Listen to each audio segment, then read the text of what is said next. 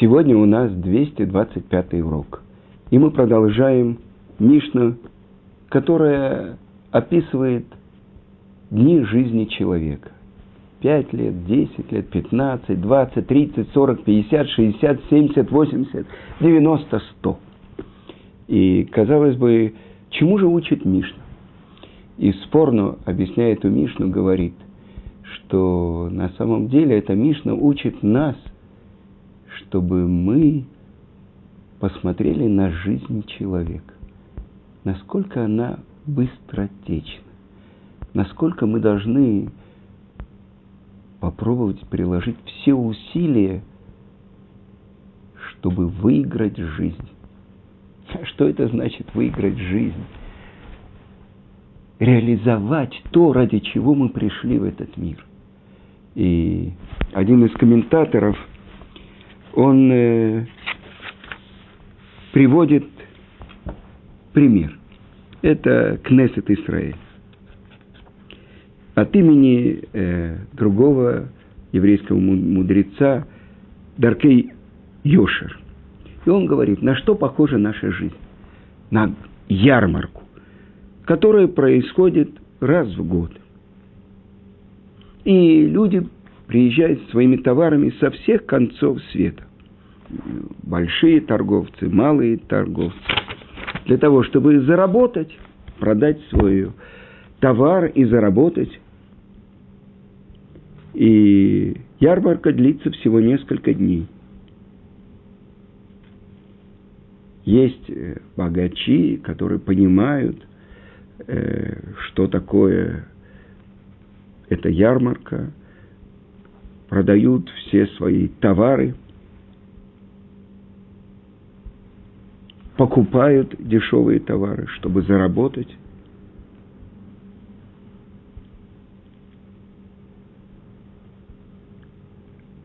Маленькие торговцы, они не понимают, зачем столько дней. Э, они что-то продали, что-то купили, они готовы уезжать. А большие торговцы, которые покупают большую партию, их время рассчитано на секунды. То есть все то время, что они могут купить, еще купить, еще продать, они ценят это время. На что это похоже? На жизнь человека в этом, в этом мире. Они похожи на большую ярмарку. Человек может за свою жизнь заработать много. Но если мы обратим на внимание на нашу жизнь, чем она наполнена, что мы считаем важным, что мы считаем неважным. Месилат Ишарим объясняет вначале, что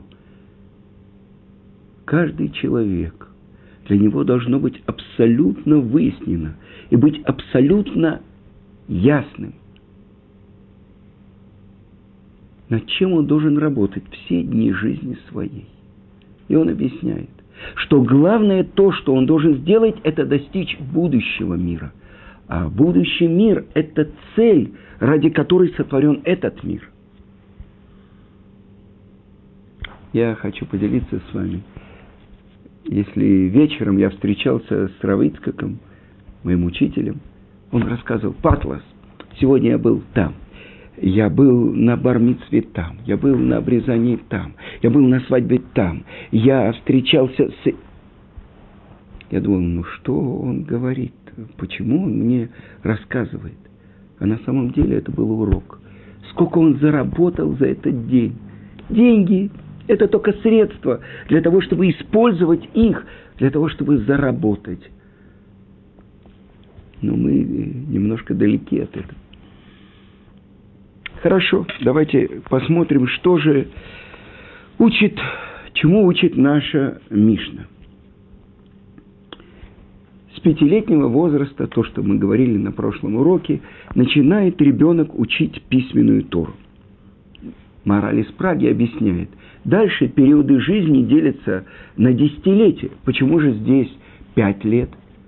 Пять лет начинает письменную Тору, в десять Мишну, в пятнадцать Талмуд.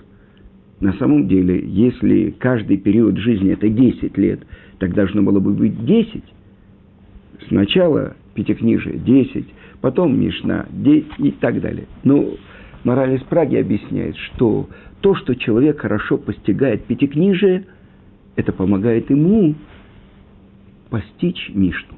Мишну, шесть, все шесть разделов Мишнайот, и это помогает ему постичь Талмуд. И я знаю, что в наше время э, был большой праведник Равзильберман. Э, наше время он больше известен как человек, который помог сделать шуву человеку, которого не было ни одного израильтянина, который бы о нем не слышал, не видел, не знал. И это Рав Уризор. Тогда он был просто артист Уризор. И он приехал на празднование рождения дочери своего друга. И это Мордыхай Арнон. В мире богемы Тель-Авива его звали Мордыхай Пупик. Он был он небольшого роста. И он был один из первых учеников – Ешивы для Бали Чува. Сначала она была американской Ешивой, а потом открыли израильское отделение. Это Орсамех в Иерусалиме. И он приехал на праздник. Ну, Мордыхай Арнон позвал всех своих друзей из израильской богемы, из Тель-Авива в Иерусалим. Он уже учился в Ешиве, он женился на, Бали, на женщине, которая сама раскаялась, делает шубу, и чтобы привлечь своих друзей. И он позвал Рава Зильбермана. И там завязался диалог между Уризором, который учился тогда на философском факультете э, Тель-Авивского университета, и Равом – и он сказал, ну что, это же мистика, ну, иудаизм, это как индуизм, это как э, буддизм. И э, каждый верит в то, в то, что он хочет. И Рав ему сказал, а если я тебе докажу, что Тора, она абсолютная истина, вы мне докажете?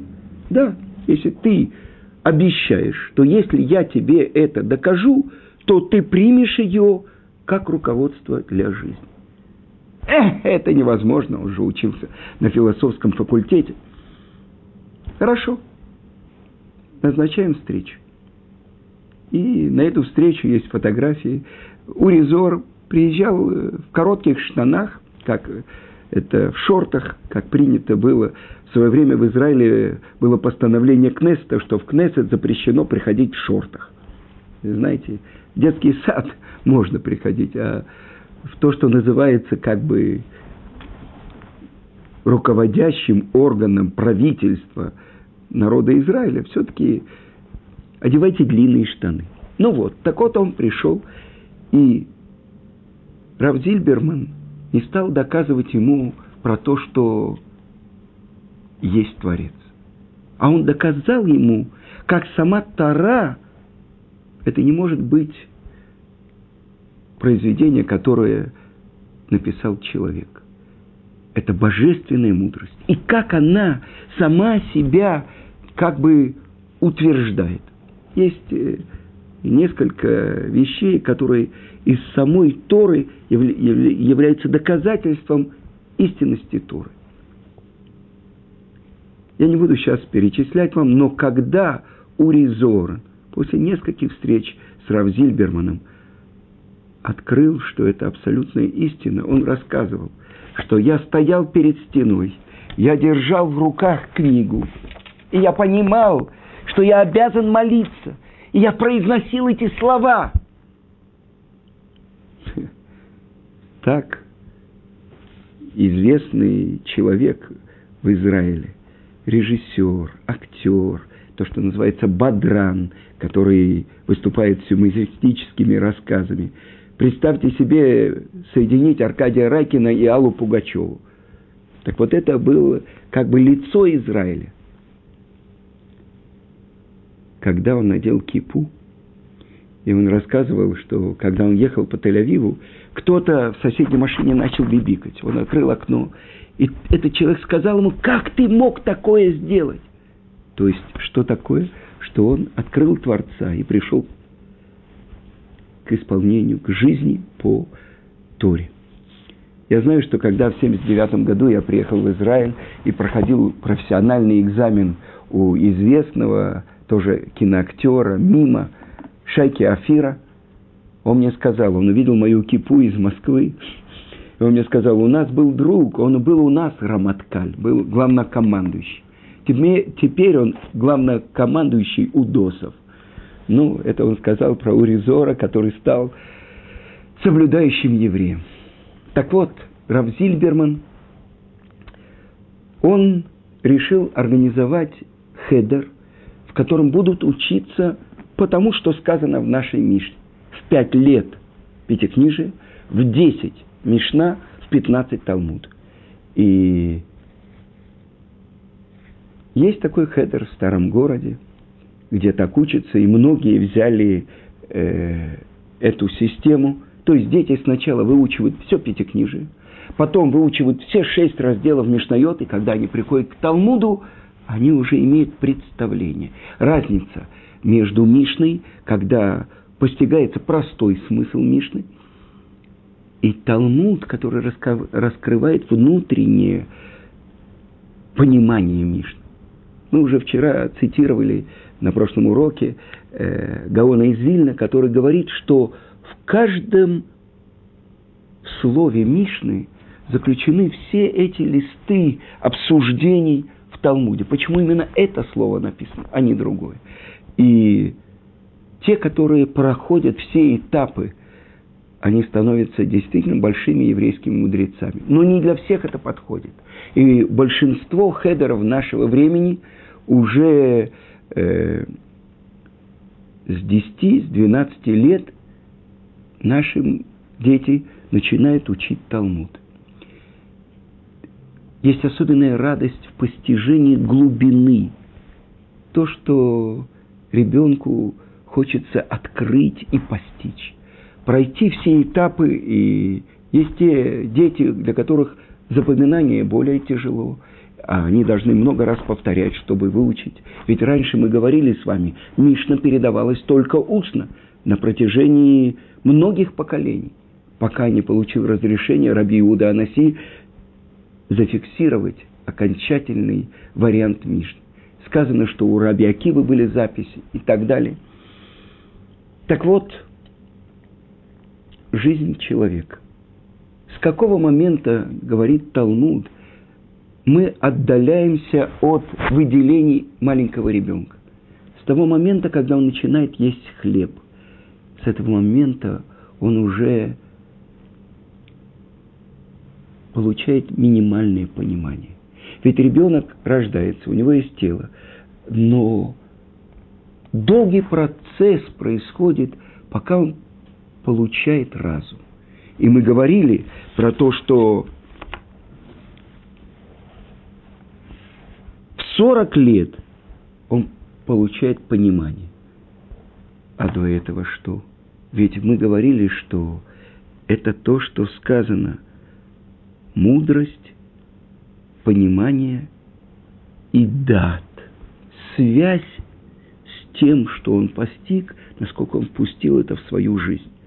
Но понимание в 40 лет, а советы, то есть глубина понимания в 50, а в 60 старость, сейва, объясняет мораль из Праги. Сейва – это седины, но и сейва – это сытость. То есть он насыщается днями, насыщается пониманием. Так вот, старость – начало приобретения понимания. Зикна – Зекона хохма. Этот приобрел мудрость. А в 70 вот это насыщение, когда человек может мудрость передавать другим. А в 80 дней жизни нашей, говорит царь Давид, 70 лет, а в особенной доблести, в крепости 80. И это разница. Человек, который посвятил свою жизнь пониманию мудрости Творца. Чем он старше, тем он более мудр. Почему? Объясняет мораль из Праги. Тело его слабеет, но душа его, разум его укрепляется. И это разница между теми людьми, которые живут обыкновенной жизнью, как бы не обращают внимания на то, что составляет самый центр их жизни, то есть на ту божественную душу, которую вдунули им, которая должна руководить всей жизнью человека. И если мы возьмем 70-летнего человека, который уже на пенсии, который вспоминает то, что происходило с ним в детстве, все то, что вчера было для него самым главным, его работа, его деятельность, как бы отходит на второй план. А болезни, новости, то есть вся его жизнь как бы он просматривает свою жизнь и как бы течет по течению. Чем отличается еврейский мудрец? Тем, что, это мы говорили, как старое вино в старых сосудах. Чем старее вино, тем оно ценнее. Жизнь человека быстротечна. Сказано, как облако, как тень от облака. Это мы в молитве говорим в самый святой день, в Йом-Кипур. Но что же учит нас Тана? Чему же он нас учит? Что мы должны выучить из этой Мишны? В 20 преследования, то есть, объясняет мораль из Праги, это война, это победа над другим человеком, это желание властвовать над другим человеком. К 18 лет человек формируется, его физическое тело. И объясняется, что до 18 лет человек растет. И обычно это рост человека – это три локтя. Локоть по еврейскому определению по Торе – это шесть кулаков. 18 кулаков – это мера длины. К 18 годам. И говорится, что он должен жениться. Почему? Объясняет это мораль из Праги, что у человека есть 12 больших ребер и 6 маленьких. И то, что сказано, что когда Творец усыпил Адама и взял, по объяснению Раши, его сторону. И так объясняет тому трактат Санедрин. Другие комментаторы объясняют цело, буквально значение ребро. И когда он достигает 18-летнего возраста, 18 ребер, вот в этот момент он ищет свою потерю. И написано так в Талмуде, в трактате Кедушин. Почему сказано, когда возьмет мужчина женщину? приобретет мужчина женщину, а не женщина приобретется мужчиной. Объясняет это Раби Шимон бар что путь мужчины – искать свою потерю, а не путь потери – искать того, кто ее потерял.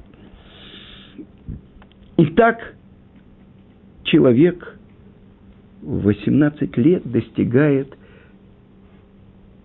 завершения своего физического роста. И вот в этот момент он должен найти свою потерю. Так написано в Мишне. В Талмуде говорится хорошо. Он женится, и будет у него ермо на шее. Как же он может учить Тору? Поэтому Талмуд, трактат Кедушин, объясняет, что если есть какая-то возможность продолжать учить Тору, тогда он может учить Тору, если не мешает ему мысли о женщинах. А если мешают, то он должен жениться. Но в 20 лет преследовать, гнаться, и мы говорим о войне, где одни, сказано впрямую в Торе, и пятеро из вас погонят сотню, и как может один прогнать тысячу, война – это гнать врагов с 20-летнего возраста. С другой стороны, он стремится победить другого, подчинить его. Только в этом возрасте появляется сила, побуждающая его властвовать. Причина, так объясняет мораль из Праги, что когда человек достигает полноты своего роста, мораль из Праги много объясняет, что такое цура и что такое хомер. Цура – это форма, а хомер – это материя. То есть он имеет отношение к тому, вы знаете, на иврите йоцер – это тот, кто облекает форму. В 20 лет человек как бы немножко освобождается от материальности. Он обретает свою форму. И так же, как тело достигает совершенствования в 18 лет, так форма достигает совершенствования в 20 лет. И поэтому, говорят наши мудрецы, то, что написано в трактате Кедушин, который я цитирую, 29-й лист, что до 20 лет Творец ждет, чтобы человек женился нашел свою пару. А если он этого не делает, то Творец взыскивает с него. Потому что 20 лет он обретает уже свою форму. И тогда начинается новая работа. Он должен помочь своей паре обрести форму. То есть мужчина в союзе между мужчиной и женщиной. Мужчина – это голова, а женщина – шея – мы с вами говорили, что есть два проявления. Одно называется мудрость, хохма, а другое называется бина. Мужчина имеет отношение к хохма. Это общий взгляд. Мы сказали, Раши говорит, это то, что человек получает от другого. Общий взгляд, общий план. А женщина, сказано, дополнительная мудрость дана женщине. Женщина мудрое сердце. Великий каббалист Раби Муше Хайм Люцата приводит яркий пример. Одна капелька мужского семени попадает, и у женщины в животе формируется зародыш с мельчайшими органами и так далее. Раздробление на части. Мужчина дает генеральный план, а реализует его женщина. Почему? Потому что каждый из них дополняет другого. И это то, что сказано э, в Талмуде. Сказано так, что если мужчина не нашел свою пару, он называется половиной человека. Почему? Потому что вот это объединение двух начал, мужского и женского. Хохма и бина. Один дополняет другого. Как часто бывает, что мужчина принимает каких-то друзей, гостей, и вдруг ему жена говорит, вот этот человек, что больше в наш дом не приходил. Как? Он же мой лучший друг. Женщина понимает. Она увидела взгляд, она услышала слово, она понимает, что на самом деле скрывается. Дополнительное понимание дано женщине. Так вот, это сказано, чтобы мужчина – помогал формировать женщину. А она формирует его, но она дополняет его. И поэтому сказано, продолжает мораль из Праги, с какого момента начинают судить человека на небесах. С 20-летнего возраста. До 20 его не наказывают. То есть, когда он достигает совершенства в форме – и чуть-чуть отделяется от материальности, тогда и небесный суд, который судит по законам духовного мира и совершенно освобожден от материальности. Но земной суд судит человека с 13 лет. В 13 лет мальчик достигает половой зрелости, он становится взрослым мужчиной, и тогда он несет ответственность за все свои нарушения. И 30 лет проявляется сила. То есть в 20 лет человек гонится. С одной стороны война, с другой стороны заработок. Это то, что мы говорили. Он должен гнаться за заработком. 30 годам он достигает душевной силы. И поэтому мы говорили уже, левиты начинают служить в храме только когда достигают совершенства, в 30 лет. И это то, что мы говорили, душа, то есть разум человека, состоит из трех сил. Это хохма, это бина и, наконец, тадат. Когда они находятся в гармонии, тогда левиты имеют право служить в храме. Сорокалетний к пониманию. К этому времени достигают зрелости силы разума человека. И поэтому от душевного совершенства к разумности это еще 10 лет. Но каждый человек – это общий принцип. Но мы знаем, что в 6 лет Гаон из Вильна уже давал свой первый урок в большой синагоге в Вильне. Это есть Гаоны. Но мы говорим про среднего еврея. Значит, 20-летний гнаться, 30-летний проявлять силу, 40-летний понимать. И вот 50-летний давать советы. Это уже имеет отношение к более высшей мудрости. Ведь проявления мудрости не равны по своей глубине.